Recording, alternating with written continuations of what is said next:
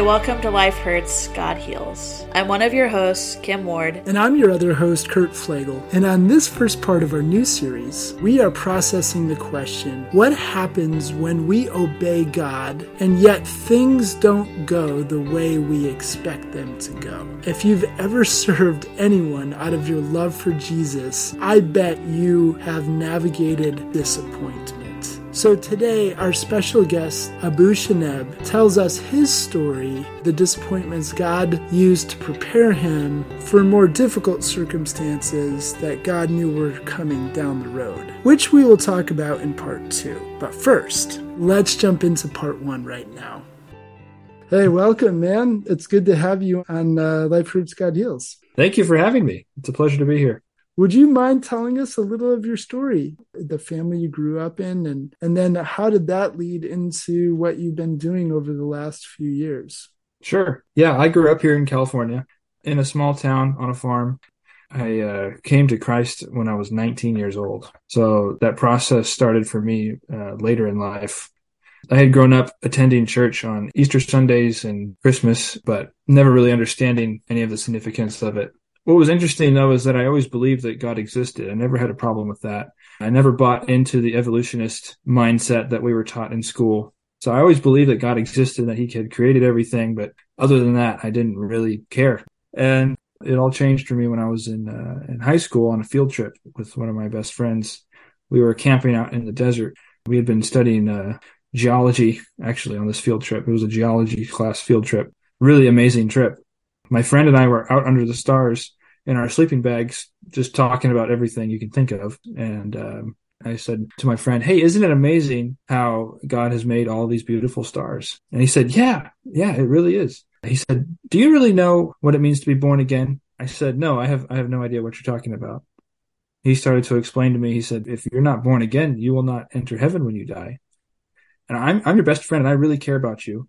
Yeah. So he started to explain to me, he said, You know, Ben, if you're not born again, you will not enter the kingdom of heaven when you die. And he said, I've been born again, and that's why I'm telling you this. And he started to explain to me how he had been to this camp through a church in our town and how he had prayed and asked Jesus to forgive him and how he had actually had an experience of deliverance and peace through that whole process. And I was really curious and interested because we've never talked about this before in our friendship and he was really earnest and really serious. And so I really believed him and trusted what he said and uh, took it seriously. And I told him, well, how do I, how do I figure out what being born again is? What do I do? And he, he told me it's in the Bible and you love to read. So go read the Bible. And so when we got back from that field trip, that's exactly what I did. And he was right. I do love to read. And so I picked up a Bible that we had in our house somewhere, and I I went to Genesis one and I started reading, and I read for several months all the way into Psalms, and then I uh, quit because I had a bunch of questions about whether any of it was really true or not. I was always an enthusiast of history. I studied history in college, actually, and it's one of my majors. I was uh, was really curious about whether the stories in the Old Testament were even reliable historically, whether they could be verified uh, by archaeology or anything like that. I still didn't understand why Jesus was a big deal either. And so I, I kind of stopped reading it and, and gave up on it and just kind of left it kind of one of those skeptics who didn't really care enough to like really look into it. I mean, that's what I was. I really didn't care uh, that much.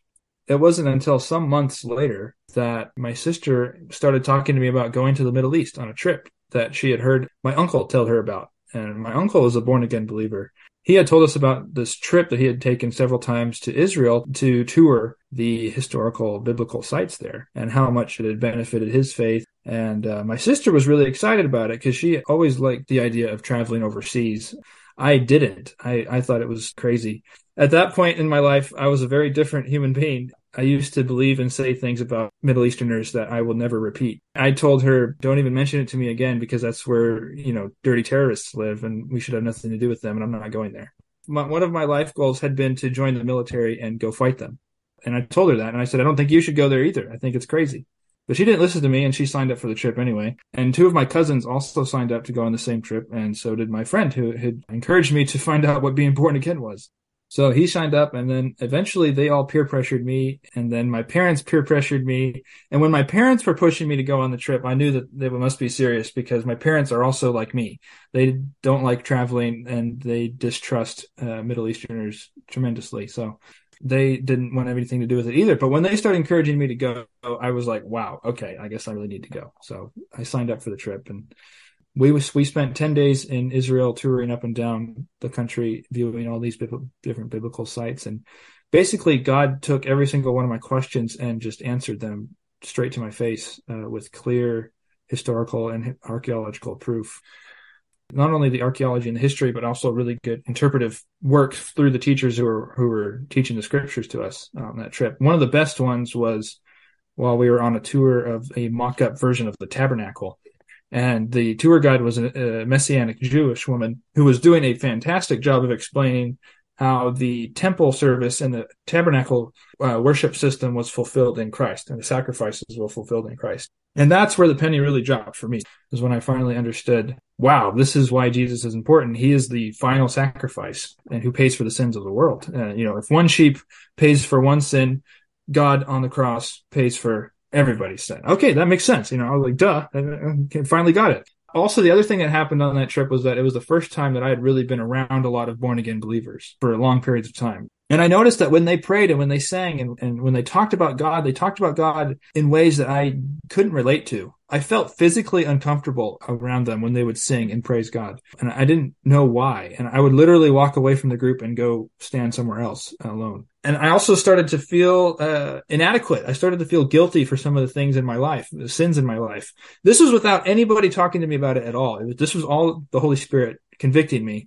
I didn't know what that was though. I just felt uncomfortable. And uh, I started to feel a, a, deep sense of guilt and shame as well. And this had been this had been before that trip, even guilt and shame concerning several areas of my life that were really sinful.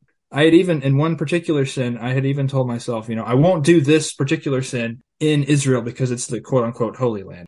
And I, you guess what? I did that exact sin while I was on that trip, and that crushed me. And I was just like, wow, uh, what is with me? And so I even prayed, God, take away this guilt and this shame it wasn't real repentance. It was just, I don't like this and I don't want it to be on me anymore. I found that really what God is after is honest prayers and vulnerable prayers. I've been in lots of prayer meetings that have been a lot of people praying very scriptural kinds of things. And then I've been in prayer meetings, even in, in those kind of prayer meetings where people are just honestly confessing what their struggles are and where, right. where they're at and how they're feeling and I've found when people have actually just gotten real in that way and honest, there's been something different in a way that you tangibly you can feel, even though it's spiritual, you can feel it. I, I think of one meeting in particular where it was a bunch of, of people who pastor different churches in our town of San Luis Obispo mm. that we call slow a lot these guys who pastor churches were confessing stuff and getting on their faces on the floor and I'll I'll never forget that meeting. God's God of what's real. When we confess to him what's real, then our intimacy with the Lord becomes much more real as well. I think that's going to be an ongoing theme of this episode as we go through my story and what happened towards the end of this trip, we were driving past the Jordan River on our way up to Jerusalem, and they asked everybody on the bus over the intercom as we're driving to the baptism site. If anybody hasn't been baptized, we're going to be stopping at this baptism site on the Jordan River, and we will baptize you today if you if you want. And I found my hand going up, even though I wasn't really sure what baptism even really was or why it was important. But I knew that that hadn't happened to me. And I knew that it was somehow a Christian thing and that I, I believe this stuff now. And so I should do it.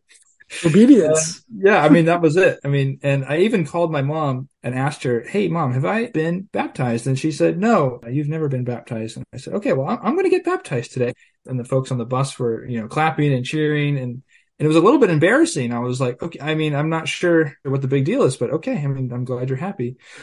So we pulled up to the baptism site later that day and uh, we got out. I mean, they have changing rooms, locker rooms, and like massive ramps to walk people down into the water and all this stuff. And we got out and we went into these changing rooms and they were giving us these robes to wear and everything. And I started to feel really anxious and nervous and un- and a little bit uncomfortable. Like I was like, what am I doing? I'm, like the question in my heart was just like, what is this? What am I doing?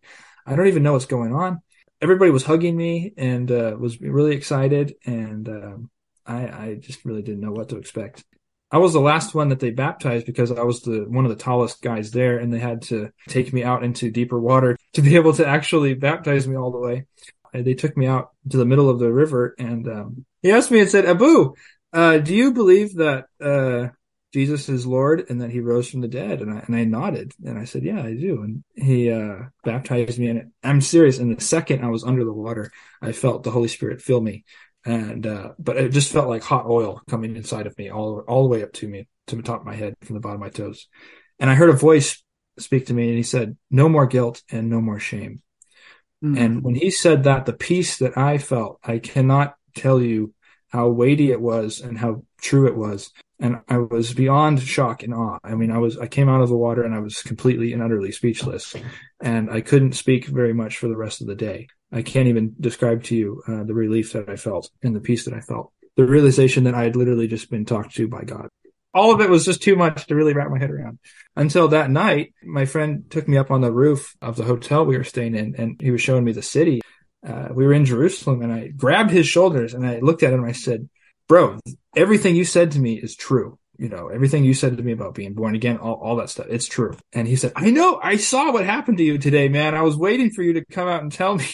yeah, so I, I came back a very different person. I uh, couldn't stop talking about Jesus and everything that had happened and everything I learned, and and my parents thought I had lost my mind, and uh, you know their attitude was like, yeah, yeah, yeah, he's just excited, he'll get over it in a few weeks, you know, and um, still haven't gotten over it yet. Okay, it seems like you're you weren't raised in a home where your parents were walking with Jesus. No, my parents were very, very nominal Christians. I think if you went up to them and asked them, Are you a Christian? they would say yes. But they were kind of like I was. They believed that God existed and that He made everything, and that's it. And they didn't really include Him in any other part of their life other than as an acknowledgement of His existence and importance they've grown in their faith a little bit. But back then, you know, all they understood was, you know, God exists and that he created everything you know, I would think I think my mom believed the Bible's mostly true.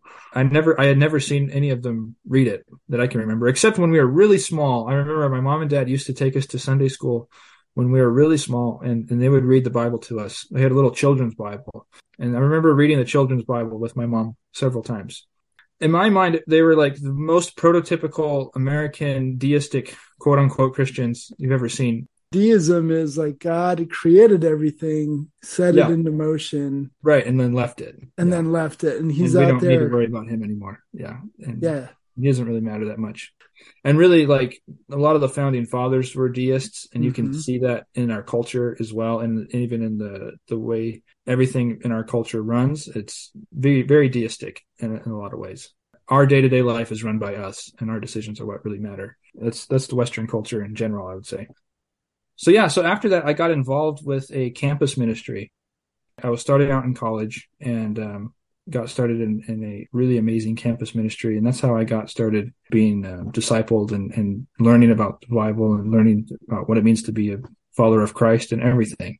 And that was also how God called me into kingdom work overseas was through all of that uh, experience that I had those three years in college through this college ministry this group I was with is all over the world. And uh, one of the trips they offered during the summer was to the Middle East. We spent six weeks there. It was the first time I'd ever been in a country that was just all Muslim, except for a very tiny minority of believers in Christ. And it made me so sad to see so many people who, who don't know the Lord. And there's very few people there to tell them about the hope we have in Christ. And uh, that made me so sad. I was heartbroken. And the Lord on that trip spoke to me and clearly called me. You know, this is what you're going to do with the rest of your life is uh, reach people with the gospel. And that's what we were trying to do. We were trying to share with, with students that we would meet. Honestly, when the trip was done, I really didn't want to go. And I was actually pretty upset that they called it off early so that we can go spend a week floating around on a boat on a nice body of water and relaxing. And I was actually really upset. I said, no, I want to get back on that campus and keep talking to students and hearing their life stories and sharing mine sharing my testimony with them, and I loved it, and I didn't want to stop. Um, and that became basically how God called me to be a worker overseas. Was basically through the work that that He introduced me on that trip, and then getting back into the states and getting more involved with evangelism on campus inviting people to know Christ uh, in in my local area, and I realized that I loved it, and that was my spiritual gift. And people who were discipling me realized that and they told me, Abu, you have the spiritual gift of evangelism. And uh, I said, okay, I don't know what that means, but I mean, I love doing this and I'm not going to stop. So that's, that's all I knew. I, you know, I became a, a student leader uh, and I was leading Bible studies and things like that and discipling uh, other men in our group and, and things like that. And I even started volunteering at our local church and, and helping teach the high school youth kids. And that's where God just gave me a love for teaching scripture as well. It was a deep passion of mine to study and teach scripture and to share it with others. And it still is. Would you talk a, a little bit about how you moved from that to being launched as a worker into the Middle East? Yeah. When we went to that trip I told you about in the Middle East, that was one year after I had been born again and I still had several years left of school. And so God spoke to me about it years before I was able to actually fulfill it. God spoke to me about it the first year of my, my born again life. And then I spent another two or three years still involved with that campus ministry in school. And I graduated, basically was in the place of asking God, okay, what's next? And uh, the first thing that popped into my mind was to join staff uh, with this organization and just continue discipling men on this campus as a staff member with this ministry. That was like a no brainer for me. So I signed up immediately thinking it would be, I would be a shoe in because I'd already been leading, helping to lead this ministry for, you know, a couple years uh, on this campus. Guess what they told me? No, Abu, you're not ready. Uh, you're not mature enough. I was crushed. Now looking back, I can see that they were absolutely 100% correct. I'm seriously thankful to the guys who made the tough call to tell me no, to not allow me to step into that position of higher leadership until I was more mature. And like I said, I was crushed at that time, but looking back, I'm very thankful that they made that call because they were right. So I hope that's a lesson to any of you out there who have to make tough calls like that in ministry. And when you're when you're picking up godly men into leadership positions you know don't choose somebody who's new in the faith. And i still was. I mean i was had been a believer for three years. And uh, even though i was leading a bible study and you know teaching other guys who were younger than me it doesn't mean that i was ready to start doing that full time without any direct supervision. I was always under direct supervision you know. I, that was my whole plan for my life. And now i don't have a plan for my life. I went to my favorite prayer spot which was up in the hills uh, away from our campus a ways, and I literally just fell down on the ground on my face, and I cried and cried and cried and cried until snot came out of my nose. I was that heartbroken. I mean, I really thought this was it for me. I thought that was my whole life, but it was good. I mean, God used it to break me afresh and to get me ready for something bigger and bring me into a new place of surrender. You know, I had thrown out my plans for continuing uh, college. Even I, I had thought I would go on to higher levels and, and become a professor and I had thrown that out, you know, thinking that I was going to join this this campus ministry on staff, and and so I hadn't I hadn't even applied to go to any schools or anything. I hadn't I hadn't done anything. So I was like, here I am. I'm I'm graduated. This was my plan for my life. Now I'm just I don't know what I'm going to do, and uh, so I decided to just start working full time. So I started working as a welder, which was one of my other majors. I got two majors done.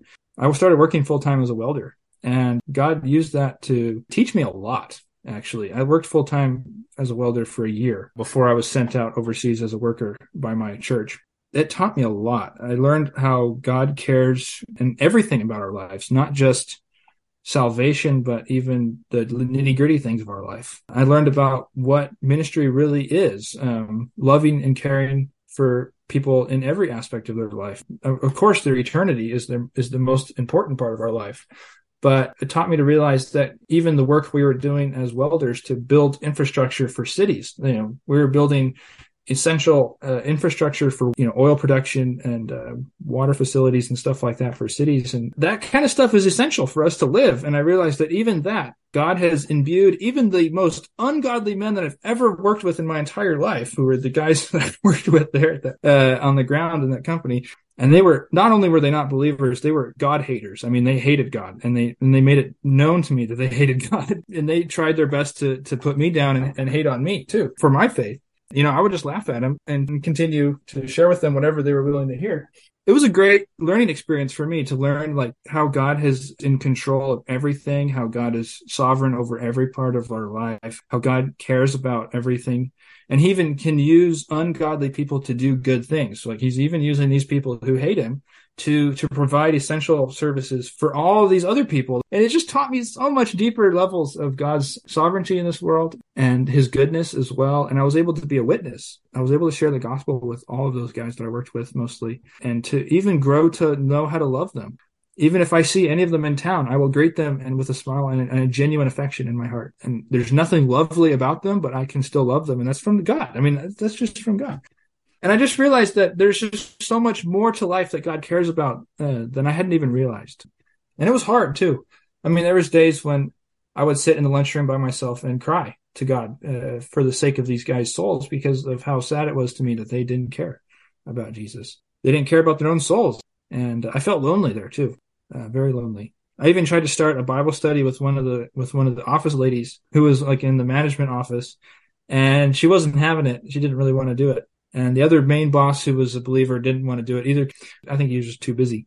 But that kind of made me sad too. So I just felt like I was so alone every day working there. But still, it was a really good time for me. It was a really good and needed thing. So I'm really glad that God put me there uh, for that season. Thank you so much for listening to this first part about navigating the disappointments we encounter as we seek to obey God. We will pick up Abu Shaneb's story in the next part in the meantime, if you have any questions for us, you need prayer, or you simply want to connect, you can find us on Facebook or you can find our Life Hurts God Heals channel on YouTube. Those are both great places to connect with us. But in the meantime, as we always say, please remember from God's perspective, you are His beloved, so choose to be loved.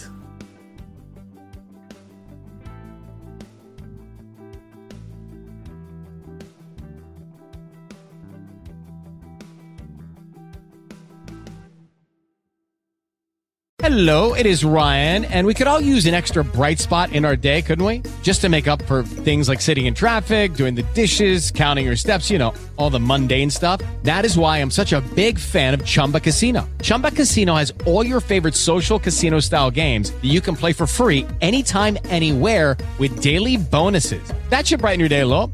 Actually, a lot. So sign up now at chumbacasino.com. That's ChumbaCasino.com. No purchase necessary. Group. Void were prohibited by law. See terms and conditions. 18 plus.